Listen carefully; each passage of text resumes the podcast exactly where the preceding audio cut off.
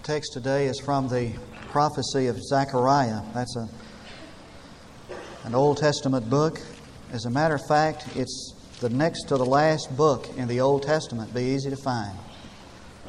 I'd like for you to turn to the fourth chapter of the prophecy of Zechariah, and I want to read verses 1 through 6.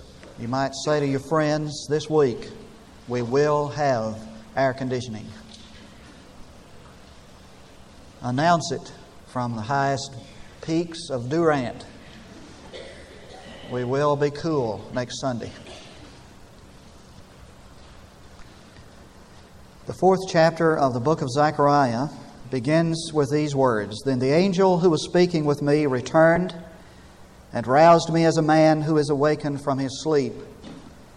And he said to me, What do you see? And I said, I see, and behold, a lampstand, all of gold, with its bowl on the top of it, and its seven lamps on it, with seven spouts belonging to each of the lamps which are on the top of it. Also, two olive trees by it, one on the right side of the bowl, and the other on its left side. Then I answered and said to the angel who was speaking with me, saying, What are these, my Lord? So the angel who was speaking with me answered and said to me, Do you not know what these are? And I said, No, my Lord. Then he answered and said to me, This is the word of the Lord to Zerubbabel, saying, Not by might nor by power, but by my Spirit, says the Lord of hosts. The patriotic remnant of Israel had returned to Jerusalem from Babylonian exile, and they carried with them a decree from King the, from King Cyrus authorizing the rebuilding of the temple, the loved, beloved house of God. And so, with great excitement and enthusiasm, the work on that project began. But it wasn't long until they faced stiff opposition. Adversaries, by, by guile and cunning and deceit, had secured a counter decree from King Artaxerxes demanding that the project, the work on the rebuilding of the temple cease. And so these enemies came, made haste to Jerusalem, and with power and force caused the work of the rebuilding of the temple to stop. And they were so discouraged and despondent were these Jews who had begun with such enthusiasm, despondent and discouraged because of this unexpected turn of events. And rather than looking to God, who had been so generous and gracious to them in the initiation of the project, they became so discouraged that they threw in the towel, they quit. Now, it would be easy to throw stones at these Jews for their lack of confidence and courage and trust in God. Were we unfamiliar with the treachery of our own heart? For under far less testing circumstances, we have probably done worse. These Jews faced crippling handicaps. They encountered the opposition of neighboring races. It wasn't long until they found that they didn't have enough resources to finish their work. But the most crippling handicap of all was the terrible incompetence of their leadership. Zerubbabel, the governor, who was of the royal line, proved to be a broken reed. And in the time of moment of truth, he just didn't have it. Joshua, the high priest, who is probably the holiest man of all, is seen in this book standing before God with filthy, filthy garments, thus qualify, disqualifying himself as a leader of the people. And because they met stiff opposition, and they had the worst kind of leadership, and they lacked resources, they gave up. Uh, what stiff and terrible opposition they had. And most of us have done far worse under far better circumstances. It was at this critical juncture in this event in the life of these Jews that a message of hope came to Zechariah in the form of a vision.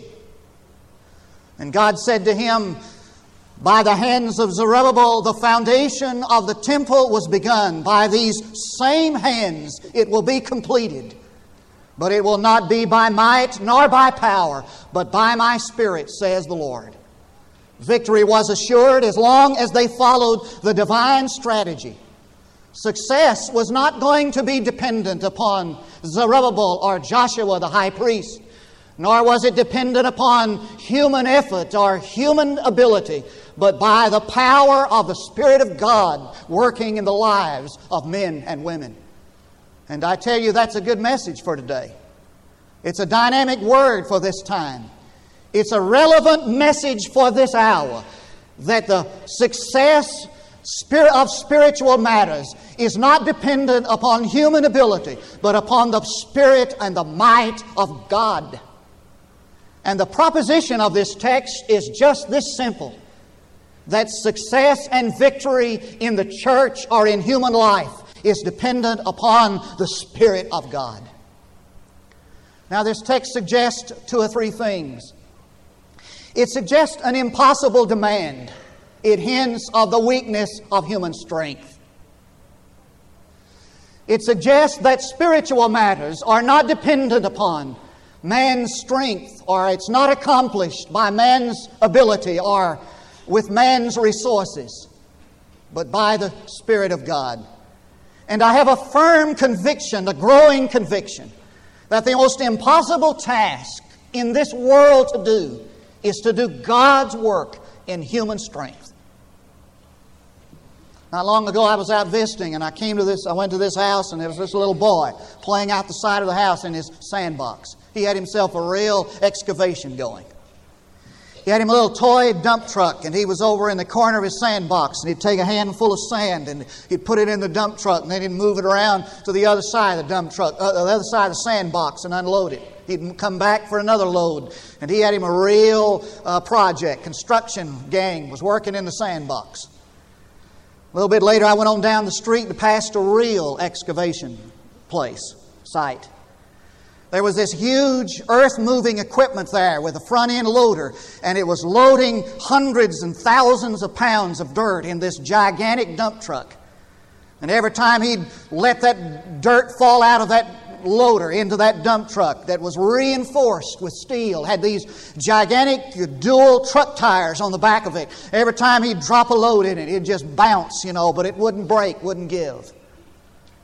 You take that boy's little boy's toy dump truck around to that excavation site and park it there in front of that front end loader and let him unload that two or three yards of dirt on that dump truck that out of that boy's sandbox and it just annihilate it. For the resource is not equal to the responsibility, and the supply is not equal to the demand. Let me tell you, doing God's work is too big a load for man's strength. No wonder there are so many people who are personally acquainted with spiritual burnout. No wonder there's so many of God's people who are laboring under unbelievable odds and with tremendous burdens trying to do God's work in man's strength. No wonder we're personally acquainted with failure. You just can't do it. Stuart Briscoe said, When I became a Christian, I thought, man, this is easy. Wasn't long until I thought, man, this is difficult. Said, now I know, man, this is impossible. You can't do God's work in human strength. A lady came to me one day and she said, You know what I've discovered? I discovered I can't teach my Sunday school class. I said, That's probably the greatest discovery you've ever made. She thought I was trying to get rid of her. I can't get out of her Sunday school class. She was kind of taken back. I said, No, what I mean is that the greatest discovery that we make as a Christian is the discovery that we can't do God's work in our strength and with our ability and by our resources. And the day you discover that doing God's work requires God's strength and God's spirit and God's power is the greatest day of your life. Have you reckoned with the impossibility of God's demand upon your life? You just turn the Bible and you'll find it. The scripture says that we're to love God with all of our heart and soul and strength and mind. We're to love Him with the total self. But how do you do that when there are two selves inside of us the higher self and the lower self? The better self and the little self. The self that reaches for the stars and the self that clings to the mud. The self that would obey the selfless laws of the Spirit and the self that wants personal attention. How do you do that? And you just turn the page of the scripture and it says that we're to forgive 70 times 7. But how do you forgive a man who, is, who has stepped on your feelings? How do you do that? How do you turn the other cheek? And you turn the page and the scripture says that we're to bless those who curse us and to love those who are unlovely. But how do you bless somebody who has treated your ego as though it were nothing? And you turn the page of the scripture and it says that we're to be witnesses of Jesus Christ, but how do you express the inexpressible? And how do you put in words what cannot be put in words? Martin Luther was right when he said, when we talk about Christ, we at best are currying, gooing infants using half words and quarter words, said Martin Luther. Don't judge Christ by man's ability to describe him. I tell you, it's an impossible demand. Which leads us to the indispensable dynamic. It's not by might nor by power, he said, but by my spirit. That's a cunning, decisive blow to the human ego. It says to us that God's work is not accomplished by man's mobilized movements, but by the stirring strength of the Spirit of the living God. You say, I can't love God with a total self. Yes, but that's all right. Jesus can. And the work of the Holy Spirit is to release Jesus in your life, who indwells you. You say, I cannot forgive 70 times 7. Neither can I, but Jesus can. That's all right, He can. And the work of the Holy Spirit is to release Jesus in your life to do that. You say, I can't bear witness. I can't teach a Sunday school class. That's all right. Jesus can. He knows something about God. And the work of the Holy Spirit is to release Jesus in your life to accomplish what He has come to do on earth, and that's to reveal the Father to man. One of the most notable features, I think, of the Christian life is the absence of the Holy Spirit. May I say that again? I believe that one of the most notable features of the Christian life and the Christian church is the absence, the apparent absence of the Holy Spirit. And one of the most notable features of the Christian life and the Christian church is the more than apparent absence or ignorance of, our, of, of, of, the, of the ministry of the Holy Spirit. Not only are we not acquainted with the Holy Spirit, personally acquainted with Him, but we are ignorant of His ministry in the life of the individual Christian and in the life of the church. And so while we go on trying to do the work of God without Him and His ministry, Jesus taught His disciples of the impossibility of that. Now, I know that you've probably noticed as you've read the scriptures that, that Jesus did not have a whole lot to say about the Holy Spirit in his teachings until the end of his ministry. You ever notice that? And I've noticed that John's gospel, which deals, half of John's gospel deals with the last week in the life of Jesus, deals primarily with the Holy Spirit in the last part of that, cha- from, from chapter 13 on. For every prayer and every message and every word that Jesus said in the last week of his life was leading up to the, the ministry of the Holy Spirit. And you just looked sometime at John 13 and began reading at verse 1 and everything that follows that in John's Gospel is just a reaffirmation of Zechariah 4 6. Not by might nor by power, but by my Spirit, says the Lord. For Jesus knew that we could not do the work of the ministry He left with us to do unless we depended upon the might and the power of the Holy Spirit of God. But not only are we not depending on His Spirit, but we're ignorant of His ministry. Have you ever seen, um, you've seen the Miss Baird's bread commercial, have you not? My brother in law works for Miss Baird, bread, Miss Baird's Bread Company and delivers bread down to Graham, Texas. It, it, that, that, commercial began a few years ago and it showed this little boy walking down the street with a, with a, with a little wagon and had a loaf of bread on it. And he's delivering Mrs. Baird's bread to the neighborhood. And the commercial is a true story. A commercial tells that, that everybody, you know, they just they'd smell Mrs. Baird's bread cooking, and everybody wanted some of it, and she just got to deliver it to the neighborhood and got selling it, you know. And everybody loved Mrs. Baird's bread. Mrs. Baird now is deceased. Her sons uh, manage and operate Mrs. Baird's Bread Company. It's located at headquarters in, in Abilene, Texas. You never know what you're going to learn when you come to First Baptist. And these guys get on. He says, I'm, I'm Vernon Baird. He said, I was just a little boy and I delivered my mother's bread down in the neighborhood and said, This is the same bread that was delivered by the, by, by, to the neighborhood that was baked by my mother in my mother's oven. Well, it didn't. It's got the same label on it, it's got the wrapper on it, Mrs. Baird's bread, but it's not Mrs. Baird's bread. It's Vernon Baird's bread. And who knows how many hundreds of other people that never even knew Mrs. Baird, you know, making that bread down there in Abilene, Texas. I'm going to tell you what, I've been in a lot of churches that got all these labels on them, you know, New Testament church, but they're not.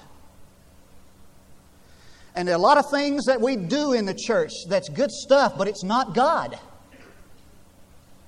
There's a lot of singing we do. It's great singing, but it's not God. It's got a label on it, but it's not God.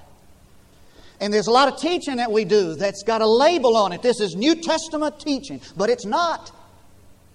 And there's a lot of preaching that we do that we call this is this is biblical preaching, this is spirit-filled preaching. It's got that label, that wrapper on it, but it's not that. It's what man does in man's strength. It's Gerald Tidwell's preaching, and it's Bob Smith's teaching, etc., etc. It's got the label, but it's not of God. And if it's not of God, it's of no value whatsoever. Amen? It's not by might nor by power, but by my Spirit, says the Lord. Now, I want to read you a verse of Scripture because I think some of us are wondering, you know, how do we get how do we get this ministry of the Holy Spirit? I want to show you something. I think it'll help. By the way, I heard somewhere the other day Carl Bates said if we if the Holy Spirit suddenly withdrew himself from most of our churches, 90% of the stuff we're doing would go on. We never would even miss him. That's tragedy. If the Holy Spirit suddenly withdrew from the Sunday school department and the preaching service and the singing service of First Baptist Church in Durant, Oklahoma, how much would we miss him? Listen to this verse of Scripture. Some people have asked, you know, how do you get the ministry? How is it that it's not by might nor by power, but by my Spirit? I want to give you a clue. Look here, it says, For I know the plans that I have for you. This is God speaking. It says, I know the plans that I have for you, declares the Lord. Plans for welfare and not for calamity, to give you a future and a hope. Then you will call upon me and come and pray to me, and I will listen to you. Listen to this. And you will seek me, and you will find me when you search for me with all your heart. And I will be found by you, declares the Lord. And I will restore your fortunes and will gather you from the nations and from all the places where I have driven you. I'm going to prosper you, he said. He said, I'm going to, declares the Lord, I will bring you back, back from the place from where I've sent you into exile. You're going to find me when you search for me with all your heart. Now, there are two clues there. One is when you, when you search for him in desperation, how do we get the ministry of the Holy Spirit to become an active part of our life in church? It's when we search for Him, seek Him desperately. I believe this with all my heart that, that God is nauseated with a lot of this lukewarm stuff we call church work. We're not desperate for God. How desperate are you for God? You know, it, it seems in the New Testament that Jesus just kind of put a special blessing on the folks that were desperate for him. And so here was this woman with an issue of blood. She'd been to doctors for 12 years and she had had no help. And Jesus came by and she heard his voice and she thought to herself, This is my last chance. This is the last opportunity for me. And she fought her way through the crowd and she reached out to touch him. And immediately she was healed, that blood issue was dried up. And, and has, has, it ever made you wonder why that Jesus felt her touch when he, he was touched by hundreds of other people at the same time and didn't even recognize their touch? How did that touch touch him? It was because it was desperate. She was desperate for him. And a Gentile woman came up to him one day and she said, My daughter is sick, would you come and heal her? And he said, Why, I can't, bread, can't, the bread of God can't be given to the dogs. Know what he's talking about? He was talking about the fact that his, he was here to minister first to the Jews, and she was a Gentile dog. He couldn't give bread to the, to the Gentiles until the Jews had an opportunity to be saved, and she came back to him in desperation. Why, even the dogs eat the crumbs that fall from the table, and she was desperate. Let me tell you what, when a pastor and a staff whether that staff is volunteer or paid, when the church becomes so desperate for God that they'll leave nothing unturned to find Him, the Spirit of God will fall upon us. Not until. How desperate are you for God? How desperate you are for God determines how determined you are to find Him. And that's the second clue determination. For when we're desperate for something, we're determined to get it. We're like the Apostle Paul. He said, I count everything but loss in order that I might know Him. I'm determined to know Him. Nothing will keep me from God. When a man is desperate for God, he'll, he's determined to find Him regardless of what it costs to find Him. Now, we want, we're not that big a hurry to get out by 12, are we today, really? I got something really on my heart. If I let you out at 1201, would you turn in your Bible to the 46th Psalm? I want to show you something there. This is so much on my heart.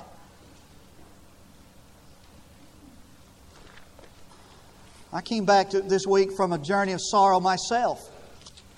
I tell you what, it breaks your heart to see your family, your wife, hurt and in the time that I've, I've, I've come back, I've, I've, asked God, you know, what, what, what, is the, what is the answer to all of this? You know, we, we minister to people and we say, you know, that God has comfort and God has strength, etc.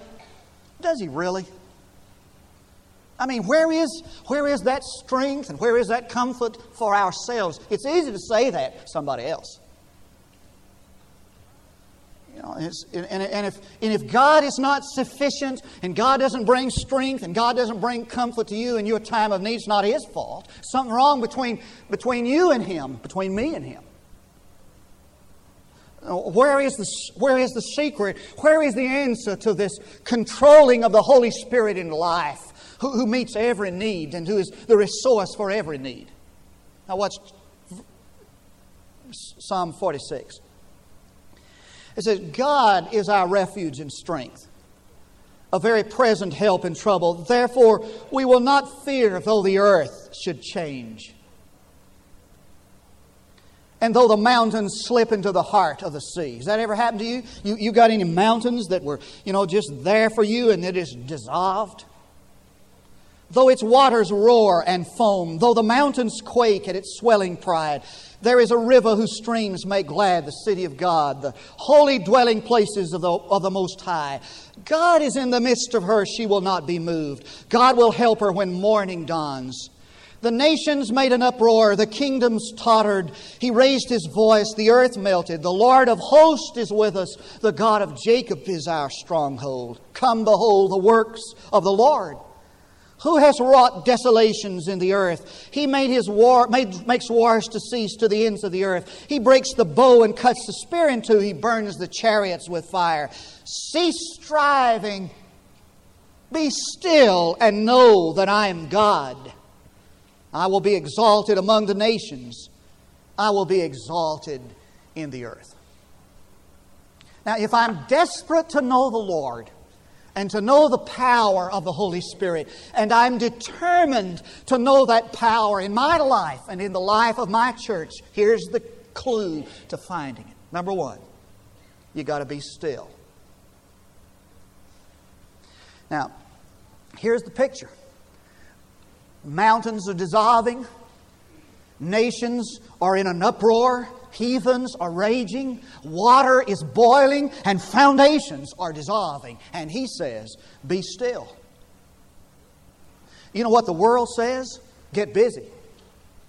When you see things falling apart, do something, man. Get with it.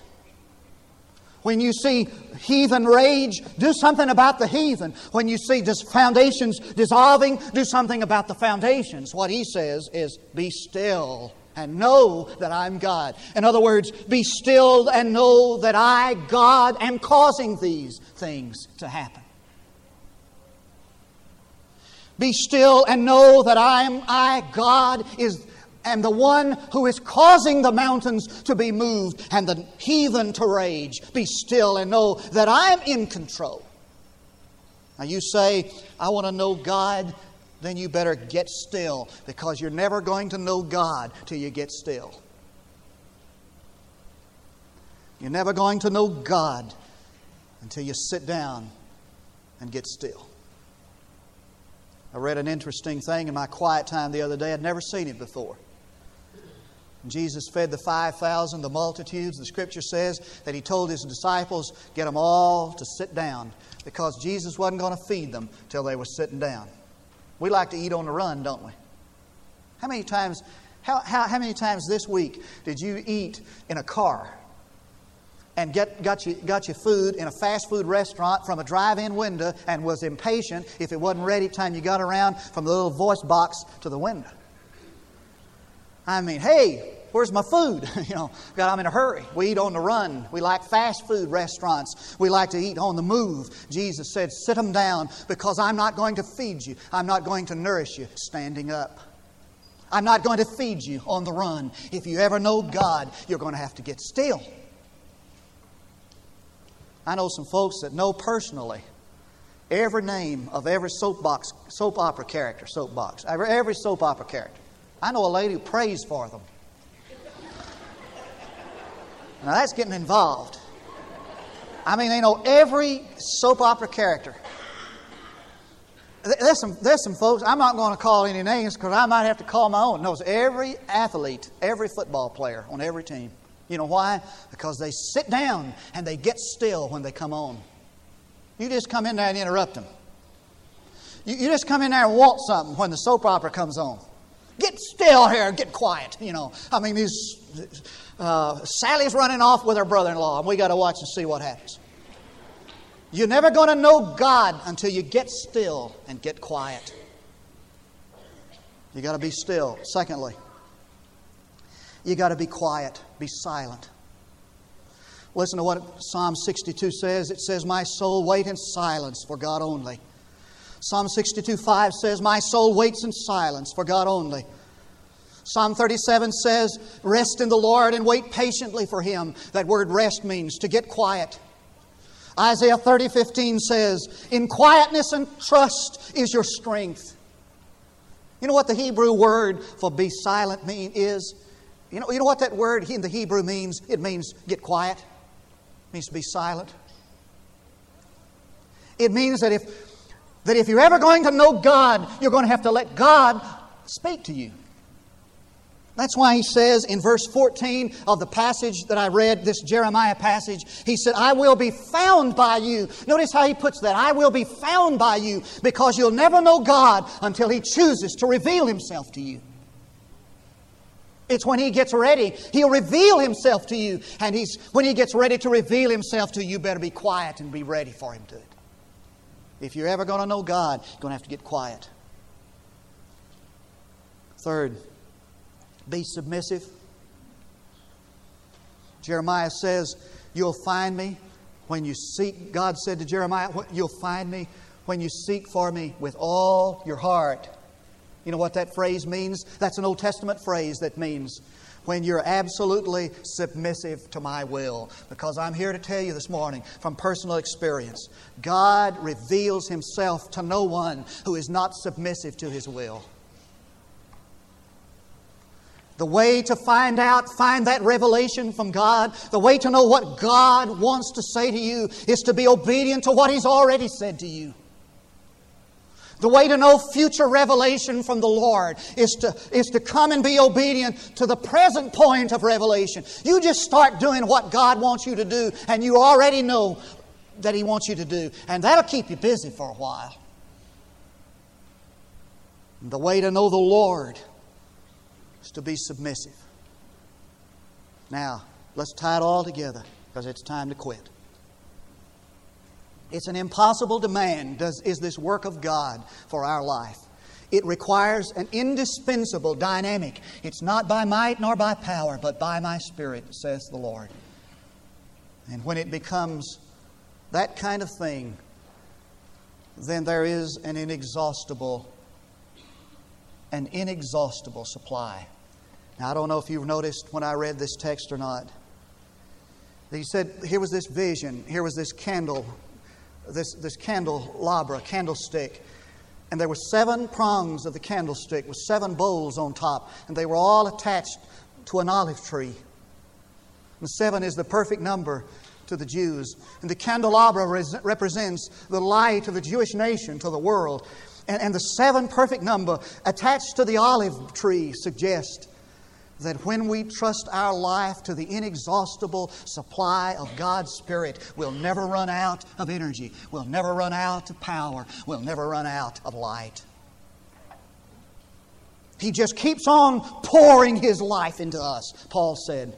I can do all things through Christ who strengthens me. It's, it's a word that means I can do all things because with seven pronged candelabra attached to an inexhaustible supply, He just keeps on pouring His life into me. May you, will you hear me? We start doing God's work in, man, in, in God's strength, and the light of this church will never go out. We start doing God's work in God's strength, and the resources of this church will never diminish. The money will never run out. There'll always be a cruse of oil. We start doing, we continue to do, we do as we're doing. If we're doing it, do God's work in God's strength. And the energy and the power and the resources will always be there.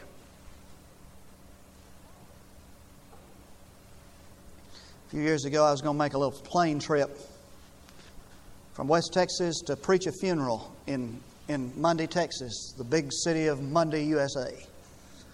And I got this guy to fly me down there after my service because I had to leave on Sunday morning and get back for Sunday night. And so he came, I asked him if he'd ever flown to Munday. He said, I've never flown, period. I said, How long will it take us to get there? He said, I don't know. I've never made it. That really gave me a lot of encouragement. I'm just kidding you was just about that bad. And when he brought his girlfriend to ride with us, and he was married, he brought this girlfriend. I knew that things weren't too exciting, too, too bright. The prospects were not too good because I could just imagine God bringing judgment upon that man's infidelity while I was flying along with him. And so we took off from Tulia, Texas, and headed to Munday. It was a ride.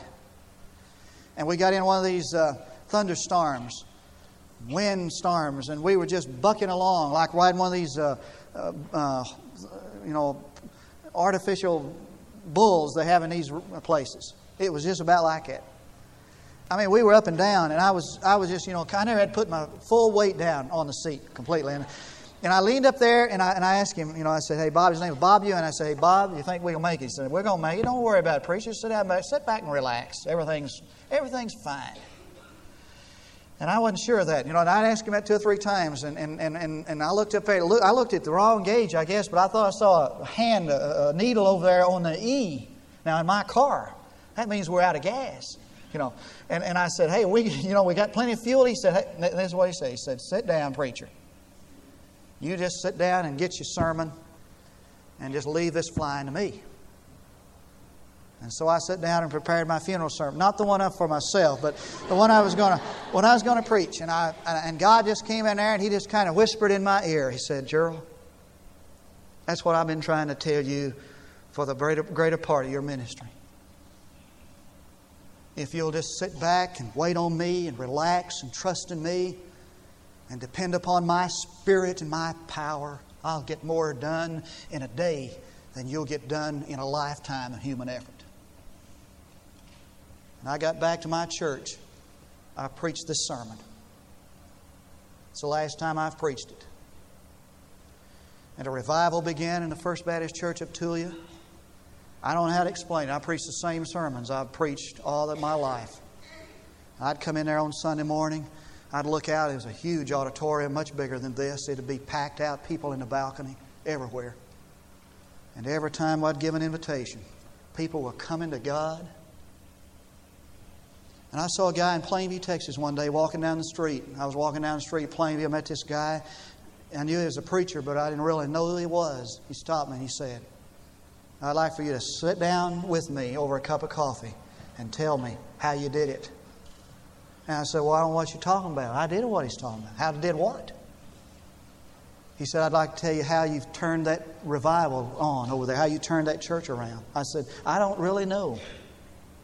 I know I didn't do anything. Except I just believed that it was not by might nor by power, but by the Spirit of God.